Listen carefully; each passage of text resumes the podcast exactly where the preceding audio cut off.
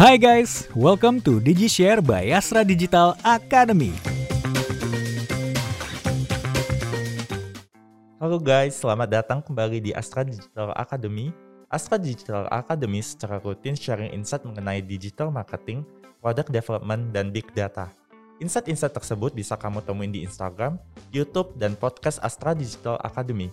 Juga website di www.astradigital.id. Balik lagi sama gue dan Wilson di episode sebelumnya kita kan udah ngobrol nih uh, terkait uh, product management ya. Yep. Tadi udah panjang eh maksudnya di episode sebelumnya kan udah panjang banget nih misalnya kayak apa itu product management, apa itu uh, uh, product manager, apa itu product uh, owner. owner ya kan. Kan tadi juga udah kita sempat bahas maksudnya bedanya product manager sama product owner itu ngapain sih? Yep. Nah, mungkin uh, di episode kali ini kita akan uh, lebih spesifik kali ya Mhm. Ke uh, salah satu uh, product management kan uh, di episode sebelumnya kan kita udah bahas tuh ada development sama marketing. Yep, Paling yep. kita karena kita expertnya di bidang uh, product development mungkin Yep. kita akan uh, menggali lebih dalam ya. Maksudnya apa sih itu product development itu Oke. ngapain ngapain uh, ngapain aja. Mungkin sebelum kita uh, discuss terkait uh, product development mungkin uh, ada satu pertanyaan mungkin dari teman-teman ya pengen penasaran nih sebenarnya prospek uh, untuk product management itu gimana sih ke depannya Eh, prospeknya lagi dicari banget sih kalau untuk dicari sekarang ya. banget, ya. Ya, lagi sekarang karena eh, kenapa dicari banget dan banyak tanda kutip lowongannya gitu. ya? Mhm. Karena misalkan ya satu produk itu biasanya ada punya banyak fitur. oh Ya produk Ya, digital ya kita ngomong produk digital nih. Biasanya satu produk digital aja ada banyak fitur. Gitu ya. Nah, fitur di sini itu bukan cuma tanda kutip fitur yang dilihat oleh customer. oke itu iya. jadi ya Hmm. yang di yang nggak dilihat di eh, apa dari customer juga itu disebut eh, fitur-fiturnya juga iya Hmm. gitu jadi ya kayak misalkan yang nggak kelihatan customer tuh eh, integrasi misalkan gitu ya integrasi Oke. antar let's say ya payment channel Oh, bank gitu ya jadi ya bener-bener eh, integrasi yang di belakang yang mungkin customer nggak experience itu biasanya per masing-masing fitur tuh pasti punya satu product manager. Oh, gitu. Jadi ya bayangin aja mungkin satu produk punya banyak banget fitur Mm-mm. ya pasti product manager ini lagi dicari banget. Gitu. nah penasaran sih tadi kan katanya prospeknya eh, akan ke depannya akan menjanjikan banyak dicari nih. Terus mungkin teman-teman Hmm. bingung nih maksudnya kenapa eh, satu produk itu banyak fitur Pa- eh, boleh nggak diceritain? Maksudnya gambaran ya kasih Iya, contoh iya. misalnya produk eh, misalnya eh, let's say produk A ini dia ada fitur Yap. apa aja nah itu maksudnya satu produk satu fitur itu gimana sih Oke. Eh, mungkin gini gampangnya let's say kita kita ngomongin Seva kali ya ini Iya, kan produk boleh. yang kita Mm. kerja nih Eh, kita kerja di Seva nah di Seva sendiri itu kan punya fitur ada mobil bekas iya ada bener. mobil baru Iya kan Iya, betul. yang di LOB after sales aja ada e-dokumen terus ada booking service ada financial service Mm-mm. Iya kan, nah itu itu bisa dibilang ya fitur-fitur yang seharusnya ya punya uh, product manajernya masing-masing. Oh. Itu mungkin yang terlihat oleh customer tuh, Mm-mm. Iya kan, experience ada di customer tuh gitu ya. Yang di belakang-belakangnya itu kan ada juga ya let's say integrasi misalkan ya, misalkan Mm. stock integrasi eh, stock integration uh, untuk yang mobil bekas gitu ya. Kita bekerja sama dengan yang uh, apa uh, Astra Group juga Iya. gitu ya, yang memang bisa menyediakan stok mobil bekas Mm. kita integrasi gitu jadi ya host to host tuh Host. pakai API kan gitu Iya, kita betul. kita kita eh, apa jadi nggak perlu lagi ya ada manual upload lah Hmm. stok-stok dari si eh, dealer group ini gitu jadi itu itu itu bisa dibilang ya fitur-fitur yang eh, seharusnya sih ada tim yang sendiri khusus yang eh, kerjain itu gitu kalau misalnya kita mau eh, bayangin gitu ya satu satu produk ada banyak ada ada berapa banyak fitur gitu itu itu untuk Seva. Kalau misalkan ya untuk let's say kayak eh, saya ambil contoh misalkan mungkin di Movik kali ya. Mm, boleh ya. Dia ada dua fitur juga, ada car rental, ada airport transfer. Gitu. Car rentalnya pun juga ada yang eh, lepas kunci, ada yang with driver. Gitu ya kan. Jadi satu produk tuh punya banyak fitur. Cari parkir, cari parkir juga ada ada ada ada banyak ada ada banyak sekali fiturnya. Gitu ya sekarang dia bisa eh, motor, ada mobil juga gitu kan. Jadi eh, ada banyak banget kok satu satu produk tuh bisa bisa bikin beberapa fitur juga. Oke. Oke, paling tadi yang diceritain uh, Wilson kan sebenarnya fitur-fitur yang kelihatan di customer. Di customer, iya, di customer. Tapi kita juga di sisi product kita juga ada membangun fitur-fitur Yap. yang mensupport di operasional. Iya, Ya betul, kan? betul, betul, betul. Nah, mungkin jadi eh, emang gambarannya eh, buat eh, product management ini emang banyak lah Yap. dicari perusahaan karena fitur-fitur yang kita develop itu kan bukan hanya yang di kelihatan Yap, tapi yap, yang betul. tidak kelihatan juga Yap. banyak ya. Yap, yap, yap, yap, Oke. yap. Mungkin eh nextnya kita bisa discuss lebih detail ya. Oke. Maksudnya kayak kan tadi misalnya ada fitur A. Mungkin eh, teman-teman eh, yang nonton ini juga Mhm. pada bingung gimana sih kita ca- eh, cara kita mendevelop sebuah produk. Misalnya tadi ada fitur, Oke. misalnya di Seva ada eh, mobil baru, mobil Yap, bekas. Gimana sih suatu fitur itu bisa ada di sebuah eh, platform ataupun website paling gitu.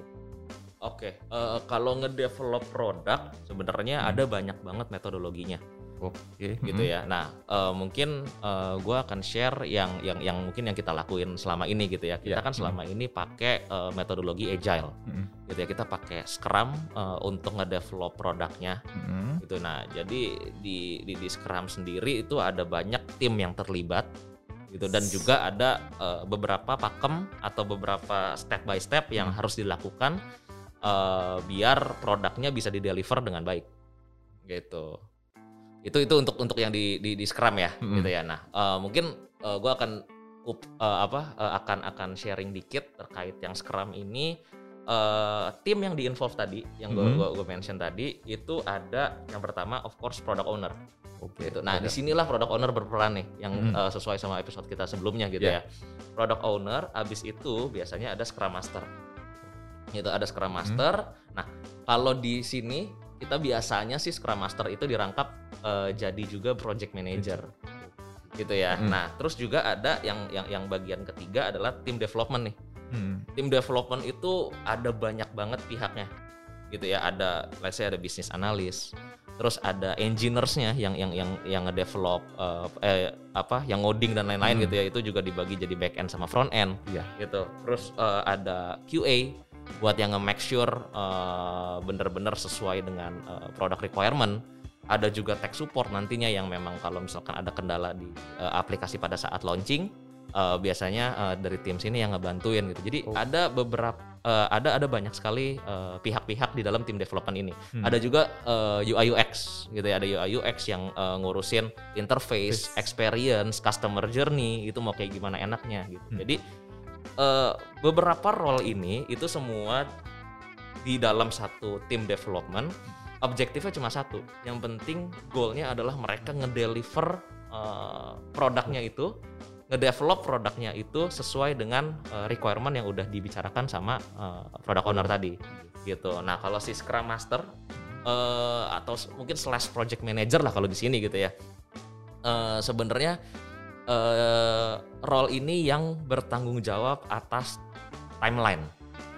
Dia yang ngejagain bener-bener tim development itu bisa bekerja dengan baik agar biar bisa eh, ngedeliver eh, 100% sesuai dengan timeline yang udah disepakati, sesuai dengan requirement yang eh, di di di kerja apa di di discuss di awal-awal sama tim PO gitu. Jadi ya kalau misalkan secara tim sih ada tiga tadi, product owner, scrum master, mungkin ya slash project manager lah kalau Hmm. di sini gitu ya.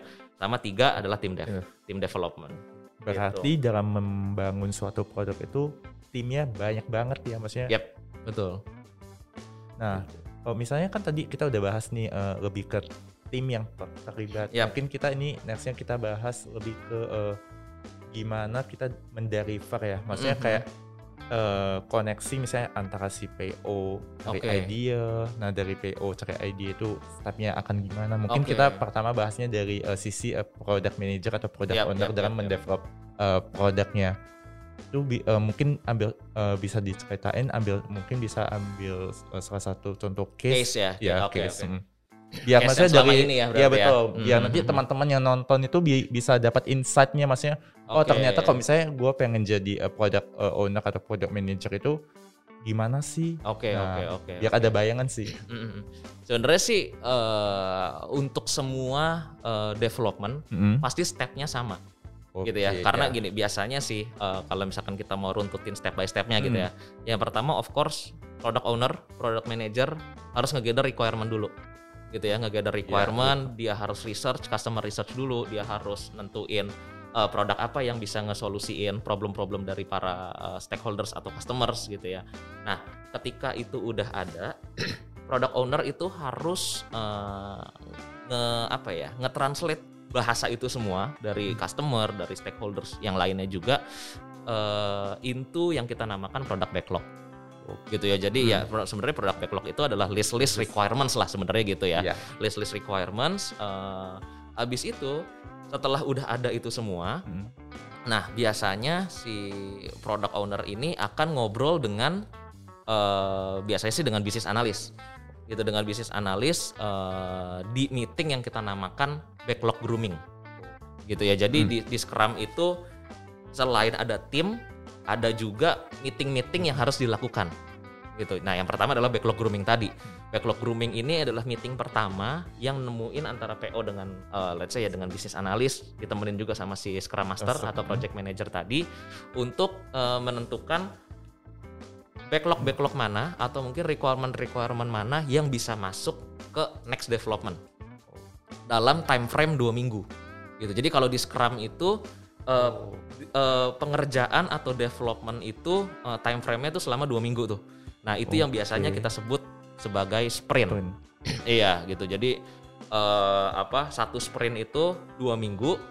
Nah nanti di backlog grooming itu itu si eh, tim dev atau mungkin eh, bisnis analisnya Mhm. akan bareng ngitung yang namanya story point.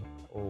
Gitu. Jadi eh, dia akan ngitungin nih dari produk backlog ini atau requirement ini ini kira-kira bisa dikerjain dalam waktu eh, dua minggu ini kira-kira bisa backlog backlog mana aja yang masuk ya? Oke. Gitu, nah, Berapa banyak backlog berapa yang bisa banyak backlog? dikerjain ya, betul betul. Berapa banyak requirement atau backlog yang bisa dikerjain dalam waktu dua minggu itu? Mm-mm. gitu. Nah itu biasanya sih eh, tergantung dari eh, yang pertama ya kapabilitas dari tim eh, development tim Hmm. engineers gitu ya. Yang kedua juga ya mungkin berapa banyak eh, tim engineers yang bisa bisa ngedevelop pada satu sprint itu gitu. Nah habis itu udah kalau eh, apa ketika udah di udah di eh, apa dihitung story point Mhm. dan lain-lainnya udah dihitung oke nih eh, ada ada let's say ada beberapa backlog yang masuk ke sprint ini. Nah baru masuk ke eh, ke meeting berikutnya yang namanya eh, sprint planning gitu sprint planning eh, itu udah ketemu semua tuh Mm-mm. product owner, project manager, scrum master sama si tim dev semuanya itu ketemu untuk ngebahas eh, backlog-backlog yang akan dikerjain pada sprint itu. Oh. Gitu. Nah, itu Hmm. itu biasanya terjadi tanya jawab tuh di situ. Hmm. Iya kan? Karena eh, apa eh, pengerjaannya seperti apa dan lain-lainnya gitu ya. Pokoknya intinya dalam waktu dua minggu ini ngerjainnya produk backlog yang ini. Gitu, oke? Hmm. Nah, setelah itu, setelah masuk ke development eh abis itu kan ada ada ada fase launching dong pasti ya, Ya, ada fase betul, deployment launching. gitu setelah dua minggu.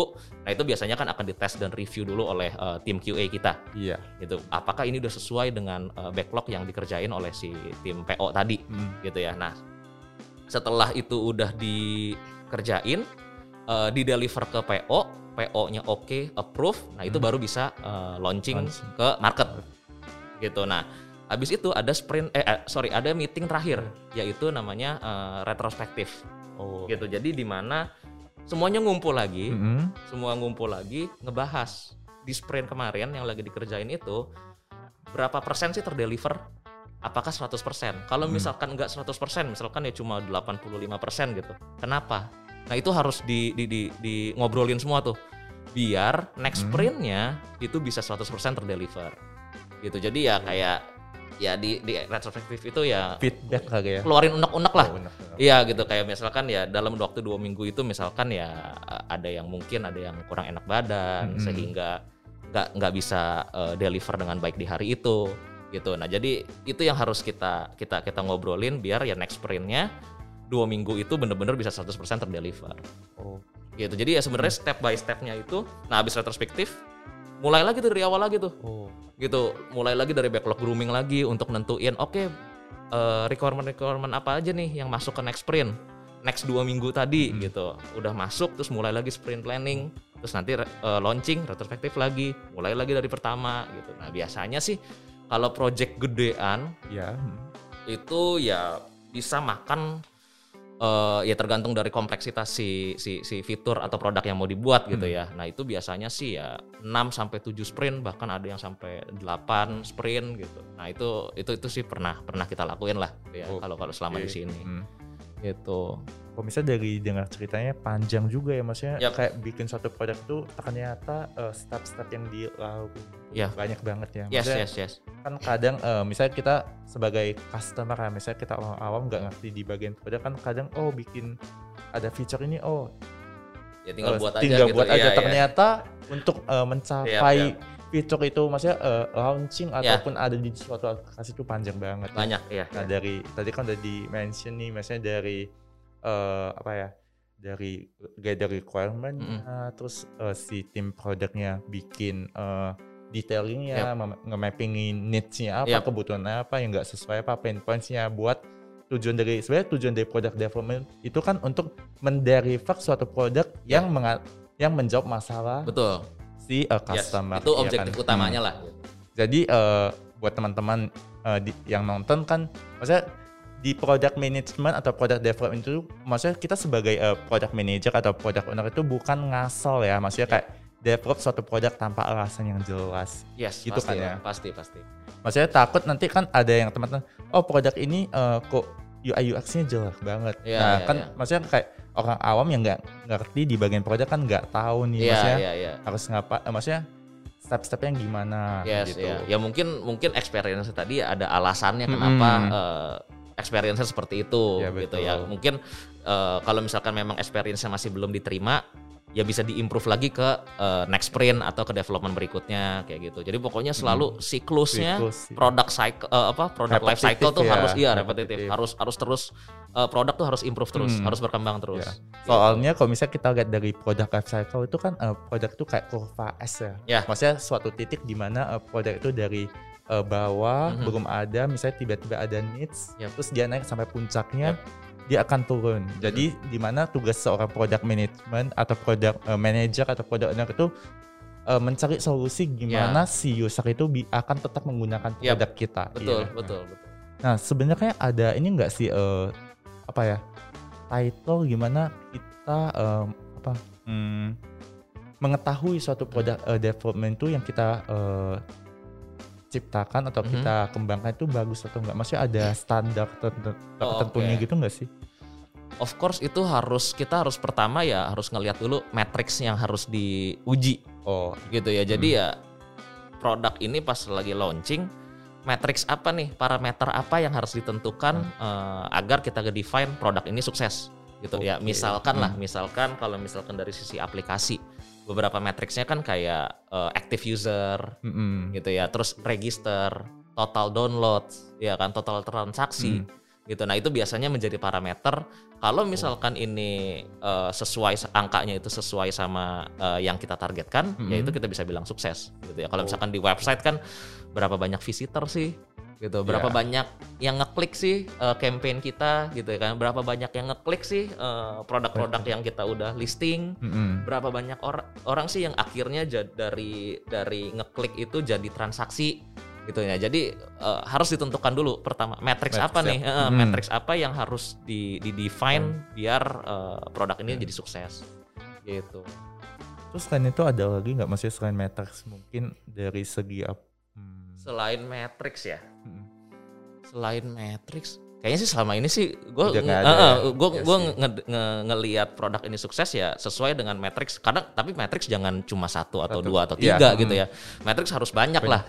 Eh, gitu dan juga selain matriks mungkin gini deh eh dari matriks lanjut ke mungkin ya kalau gue sih biasanya nge, nge monitor ya costnya Oh, cost. Iya Hmm. gitu ya. Misalkan let's say gue akan nge, nge, ngeliat nih eh, apa eh, cost cost ketika orang visitor itu biasanya kita spending berapa banyak sih gitu. Nah itu yang harus kita jagain. Hmm. Tapi sebenarnya ini ujung-ujungnya juga matrix juga. Mat- Matrix yang harus iya. gua eh, hitung untuk ngedefine produk ini sukses atau enggak. Kayak gitu.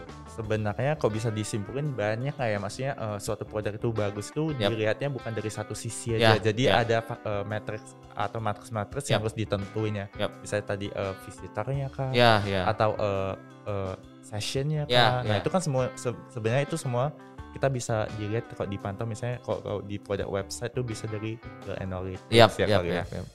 Oke, eh, untuk eh, diskusi terkait product de- development kita cukupkan eh, di mana kita udah dapat insight lah ya maksudnya eh, di product development itu eh, action-action apa aja sih yang Yap. harus kita eh, lakuin terus eh, di sesi kali ini juga eh, maksudnya dari teman-teman yang ingin eh, berkarir di bagian produk itu dapat insight lah ya. Yes. misalnya kayak eh, nanti prepare kalau misalnya dia mau jadi product manager kayak gimana kalau misalnya dia eh, mau jadi product owner harus kayak gimana.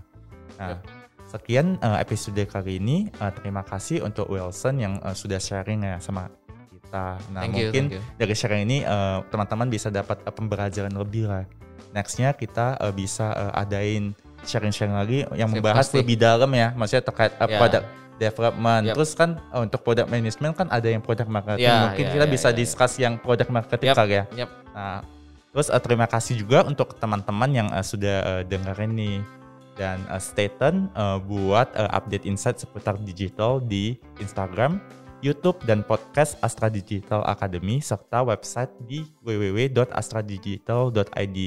See you and keep learning.